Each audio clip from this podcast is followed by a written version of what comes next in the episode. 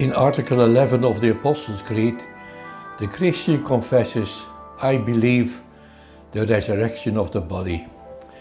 When Jesus, after the death of her brother Lazarus, met sorrowful Martha, he said to her, Thy brother shall rise again.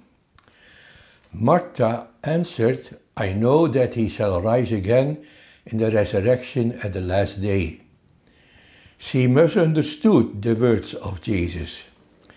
She did not think that Jesus had presently come to raise her brother from the dead. Instead of Jesus' words prompted her to think of the general resurrection of the dead at the end of the world. Yet her answer reveals that the resurrection of all the dead was widely believed among the Jews. Based on the words of Moses and the prophets, the Jews believed in the truth of the resurrection of all the dead. We must acknowledge that the doctrine of the continued existence of the soul and body after death is revealed less clearly in the Old Testament than in the New Testament.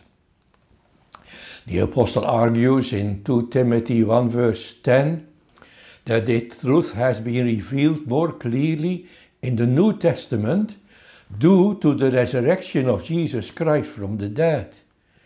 He says, but is now made manifest by the appearing of our Saviour Jesus Christ, who has abolished death and has brought life and immortality to light through the gospel. The gospel of the New Testament is a clearer revelation of the truth of the resurrection of the body than the Old Testament. Let us only think of what is said in Revelations 20, verse 13. And the sea gave up the dead which were in it, and death and hell delivered up the dead which were in them, and they were judged every man according to their works. The New Testament gospel message speaks very clearly of the existence of soul and body after death. Believers expected a glorious resurrection of the body. The resurrection of Christ gave the Christians a hope that reached beyond death and grave. Christ, their Savior, is called the first fruits of the resurrection. This implies that the full harvest will follow and that the resurrection of the people of God will be like that of their heavenly Lord. His resurrection was a bodily resurrection, and theirs will be of the same kind. In Romans 8, verse 11, we are told explicitly that God, through His Spirit, will raise up the mortal bodies of the believers. But if the Spirit of Him that raised up Christ from the dead dwell in you, He that raised up Christ from the dead shall also quicken your mortal bodies by His Spirit that dwells in you. The indwelling of the Holy Spirit in the heart of the believer is the warrant of a glorious resurrection of their mortal bodies. The same Spirit which quickened them out of their spiritual death and is now dwelling in them shall raise up their bodies from bodily death. With His divine energy, the Holy Spirit will quicken our mortal body. He will remodel, reanimate, and re enter His former abode, replen replenishing it with His glory through eternity. Although the godly in the Old Testament focused very much on experiencing God's favor in this life, the belief in the resurrection of the dead is not absent from the Old Testament. The Old Testament speaks of the conscience and continuing existence of man's body and soul in a place of either eternal happiness or of eternal misery. We already read of Enoch, and Enoch walked with God, and he was not, for God took him. Genesis 5, verse 24. He was taken from the earth in both body and soul. And where else could he have gone but to heaven? However, the life of the ungodly will end in eternal darkness. The wicked shall be turned into hell, and all the nations that forget God. Psalm 9, verse 17. They have no part in the salvation of the godly. The godly of the Old Testament professed their expectation of a blessed eternal life after death in both soul and body. The resurrection of the dead is an essential component of what is called the hope of Israel. When Paul was summoned to testify before the Jewish council, knowing that one part of the council was made up of Sadducees, who did not believe in the resurrection of the dead, and the other part of Pharisees, who did believe in the resurrection of the dead, he exclaimed to the council, Men and brethren, I am a Pharisee, the son of a Pharisee. Of the hope and resurrection of the dead, I am called in question. Acts 23, verse 6. The hope of the resurrection was for Israel the hope of immortality. That is the hope of one's continued existence in body and soul in God's eternal kingdom. In Psalm 16, David speaks of this hope, saying, Thou wilt show me the path of life. In thy presence is fullness of joy. At thy right hand there are pleasures for evermore. Psalm 16, verse 11.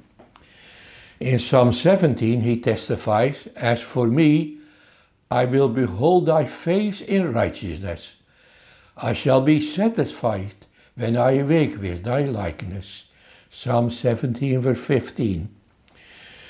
We also think of Job, who declared, For I know that my Redeemer lives, and that he shall stand at the latter day upon the earth. And though after my skin worms destroy this body, yet in my flesh shall I see God. Job 19, the verses 25 and 26. Asaph confesses in Psalm 73 Thou shalt guide me with thy counsel, and afterward receive me to glory. Isaiah proclaims, Thy dead men shall live, together with my dead body shall they arise.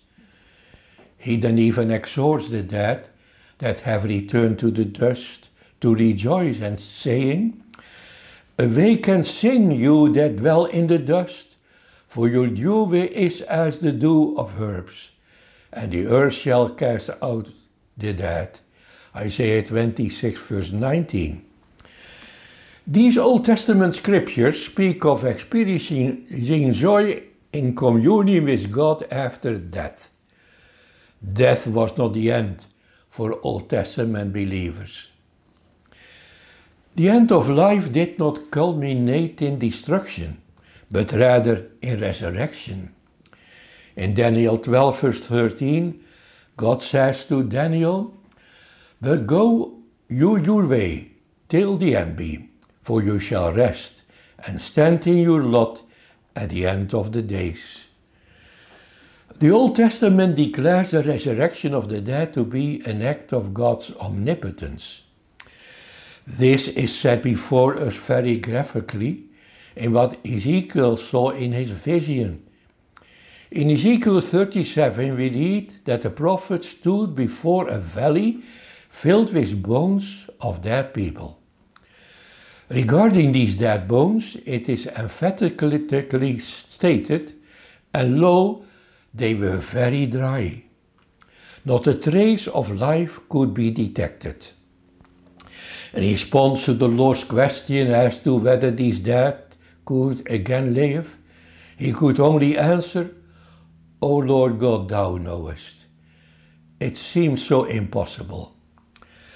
However, the Lord raised these bones to life by saying to them, Thus says the Lord God unto these bones Behold, I will cause breath to enter into you, and you shall live, and I will lay sinews upon you, and will bring up flesh upon you, and cover you with skin, and put breath in you, and you shall live, and you shall know that I am the Lord. Ezekiel 37, the verses 5 and 6. Upon God's command, the dead will be made alive, so that all creatures might know that He alone is the Lord. The resurrection of the dead is a supernatural work that only God can accomplish. As for the resurrection of the dead in the New Testament, we must say, the doctrine of the resurrection of the dead is taught emphatically and abundantly in the letters of the apostles.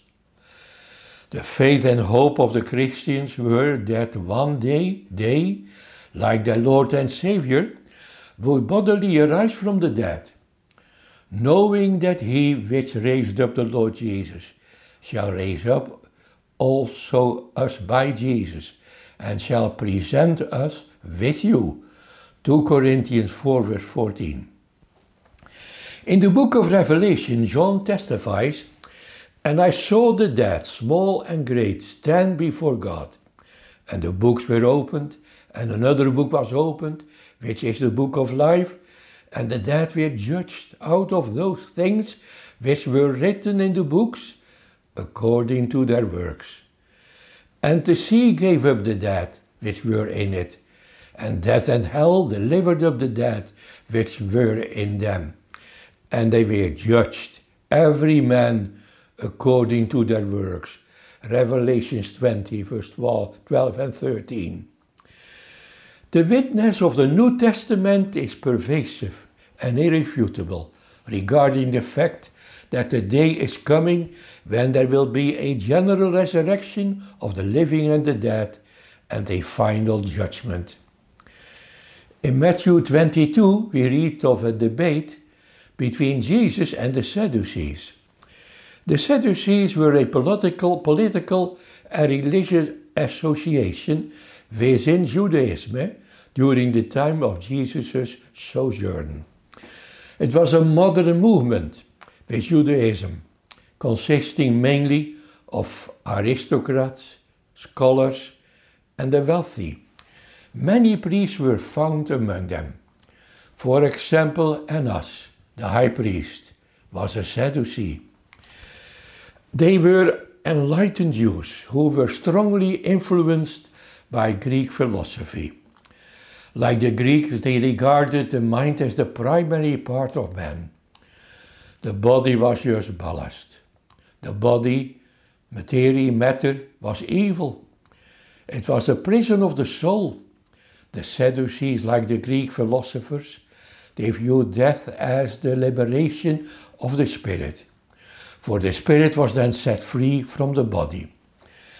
Therefore, they neither believed in the resurrection of the dead nor in the existence of angels and spirits.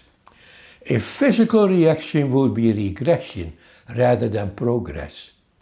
After all, the soul will then have to return to the dungeon of the body. The Sadducees came to Jesus and asked him a trick question. Master, Moses said, if a man die, having no children, his brother shall marry his wife and raise up seed unto his brother. Matthew 22, verse 24. It was a so called levirate marriage spoken of in Deuteronomy 25. They then said to Jesus, Now there were with us seven brethren, all of whom died after their marriage to this woman. Thus that woman had had all seven brothers for a husband. Then they asked Jesus the question, Therefore, in the resurrection, whose wife shall he be of the seven? For they all had her. Matthew 22, verse 28. It was a question designed to render belief in the resurrection of the dead and life after death to be absurd. And what did Jesus answer?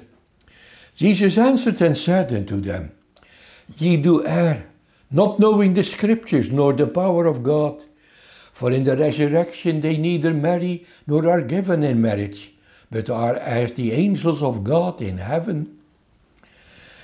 Life in heaven is not like life on earth. The Levirate marriage law is for this life and not for the life hereafter in heaven. The mutual bonds of love are no longer carnal but spiritual.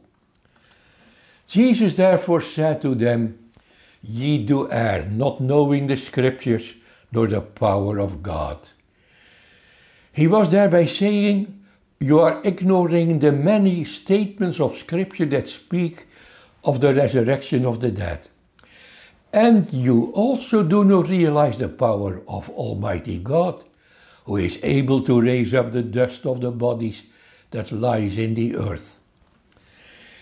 Jesus then proceeded to say, But as touching the resurrection of the dead, have ye not read that which was spoken unto you by God, saying, I am the God of Abraham, and the God of Isaac, and the God of Jacob?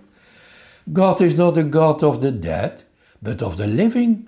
Matthew 22, the verses 31 and 32. What a profound answer. Jesus said, Abraham, Isaac, and Jacob are not dead. They live. They live as do their souls with God in heaven. They expect a glorious resurrection of their bodies in the future. This is how we should think of Abraham, Isaac, Jacob, and all the believers who have passed away. They live with their souls in heaven and wait for the resurrection of the body. The unbelieving world mocks the idea that one day all the dead will rise. When Paul spoke of the resurrection of the dead in Athens, he was ridiculed. In Acts 17, verse 32, we are told, And when they heard of the resurrection of the dead, some mocked. Many consider it utter nonsense to believe that all dead humans will be resurrected. What has already happened to all of these bodies? Some people have been eaten by wild animals, others have been burned to ashes, and their ashes have been scattered on the earth. There is nothing left of them. Some bodies have been buried in the depth of the seas, Others have died long ago. What is left of the human body after these thousands of years? It contradicts common sense to believe in the resurrection of all the dead. Indeed, many questions surround the doctrine of the resurrection of the dead. Is such a thing possible? What sort of body will all these people receive? These questions were also prevalent among Christians. The Apostle addresses this matter in the mighty resurrection chapter of 1 Corinthians 15.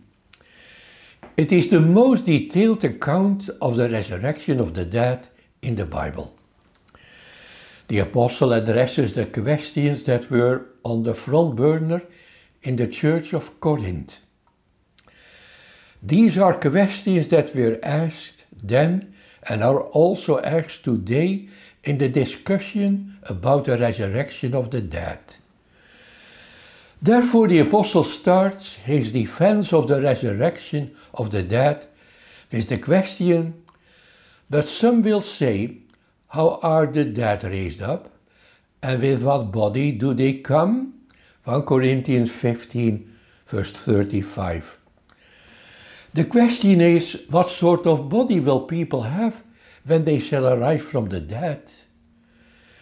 It cannot possibly be the same body. How much will have happened to the body? And what will then be left of it? This was the question in Corinth. The question was not about the resurrection of the soul in regeneration or conversion, But how can flesh rise? A spirit will be able of rising, but how can matter rise? We observe here that a pagan philosophical and rational mindset caused some Christians to deny the resurrection of the dead. Today is no different. Pagan thoughts about the body, philosophical considerations about the liberation of the spirit through dying, and intellectual reflections about the possibility of the resurrection of the body make people then and now deny and mock the resurrection. We could suffice with Jesus' response to all those human considerations and say, You do err, not knowing the scriptures, nor the power of God. Matthew 22, verse 29. After all, nothing is impossible for the Lord. Is it that much more impossible for God to resurrect a body from a little matter than it is to call forth all things from nothing? However, that argument is not sufficient for the apostle. God's Spirit has compelled him to shed light on the resurrection of the dead, and specifically to speak of the blessed resurrection of the children of God. Paul begins his statement with a rebuke. He says, You fool, that which you sow is not quickened, except it die.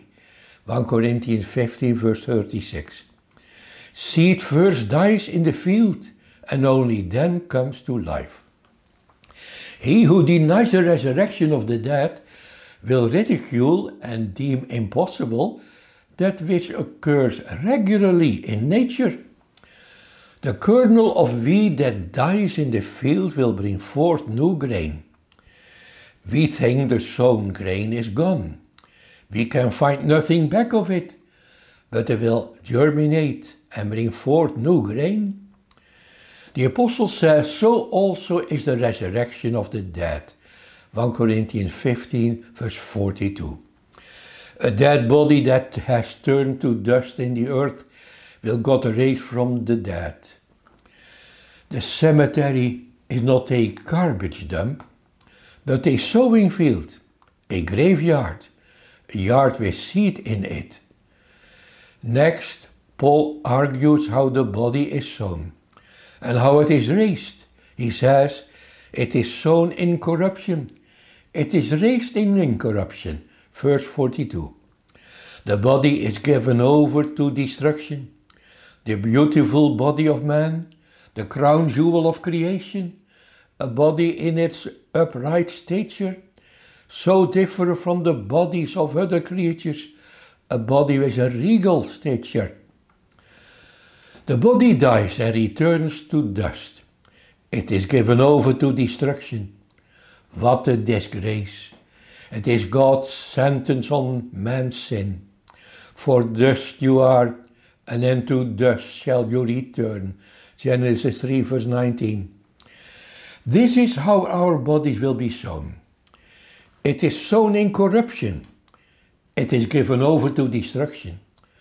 However, it has not disappeared and vanished forever.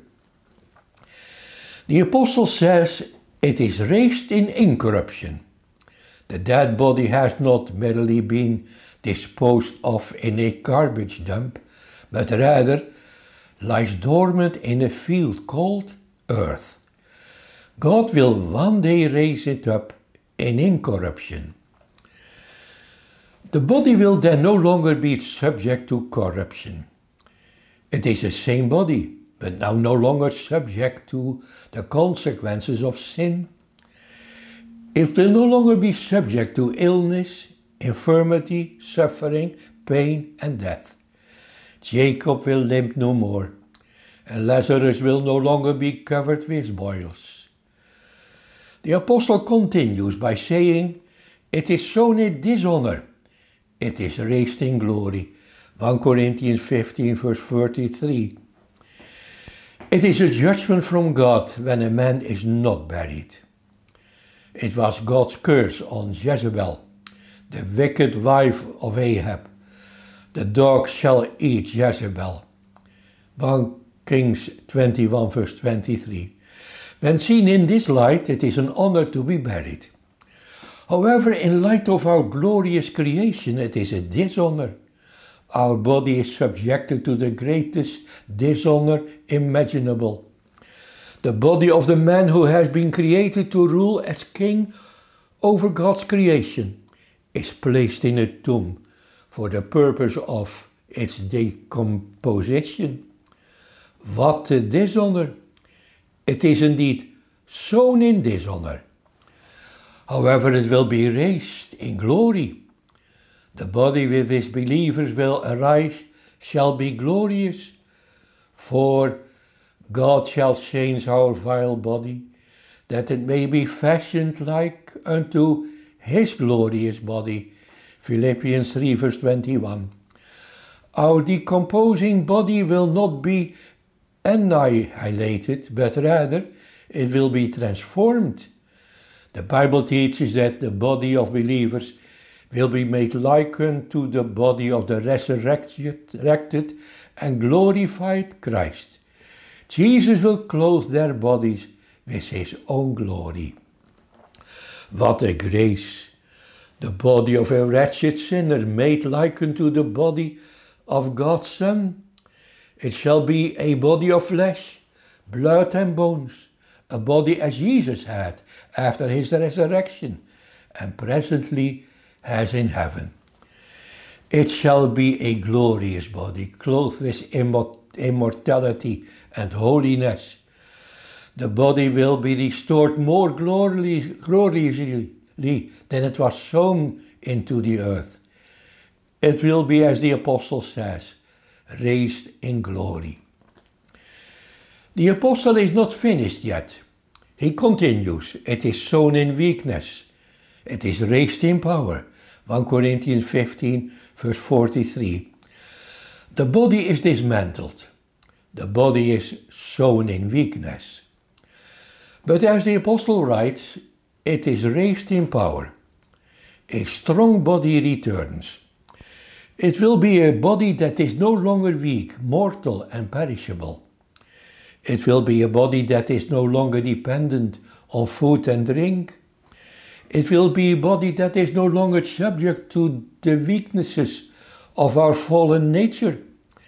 It will be a body suitable for life in heaven and the enjoyment of communion with God. Thus, the apostle highlights the difference between the bodies of God's children at death and when they are resurrected. He contrasts corruption and incorruption, dishonor and honor, and weakness and strength.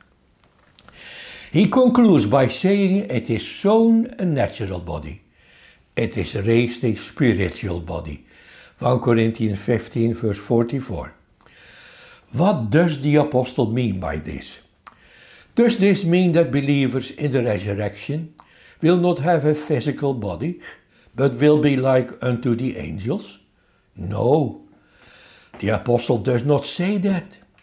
The body that is entrusted to the earth after death is only natural and material. There is neither soul nor life in it. However, the resurrected body will indeed have a soul. Soul and body will be re reunited.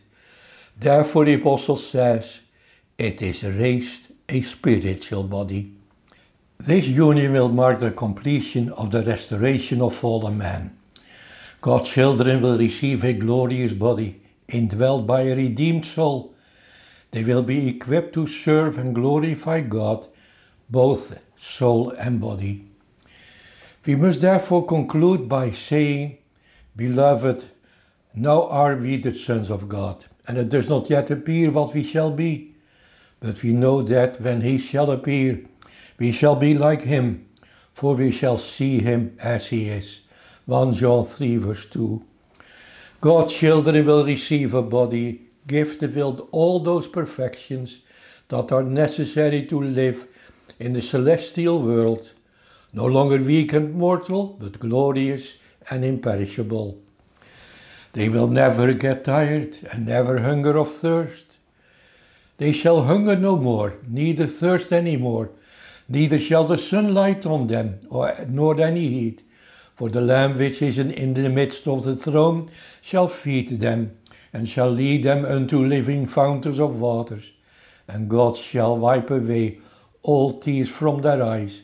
Revelation 7, verse 16 and 17. The resurrection will be twofold. The final resurrection will not be the same for everyone. Jesus spoke of a twofold resurrection of the dead a resurrection into life and a resurrection into eternal death. He said, The hour is coming in the which all that are in the graves shall hear his voice, and shall come forth, they that have done good unto the resurrection of life, and they that have done evil unto the resurrection of damnation. John 5. Since the fall of Adam in paradise, humanity consists of the seed of the woman and the seed of the serpent, of the righteous and the wicked, of believers and unbelievers. In the resurrection of the dead, this distinction will become visible in a resurrection unto life and a resurrection unto death. Believers will go up to heaven with soul and body, and the wicked will go to hell with soul and body. There will be a general resurrection of the dead. Earth will return the dead to life. The dead will come to life. 1 Thessalonians 4 teaches that there will be a specific order in the resurrection of the children of God. The bodies of dead believers will rise first. Those believers who will still live on earth on that day will then, without having to die, be taken to meet the Lord in the clouds. They shall be caught up in the clouds and united with the saints who will have been raised from their graves already. We read in verse 17 Then we which are alive and remain shall be caught up together with them in the clouds to meet the Lord in the air. The apostle concludes, and so shall we ever be with the Lord. 1 Thessalonians 4 verse 17. What a day that will be. It is the great day of the Lord. John Calvin says, It is a day for which all other days are made. It will be the end of world history. All the dead who have died from the day of creation will arise from their graves. They will be judged, every one according to his works we will all experience the reality of that day. We shall belong to those who will rise unto life or who will rise unto damnation.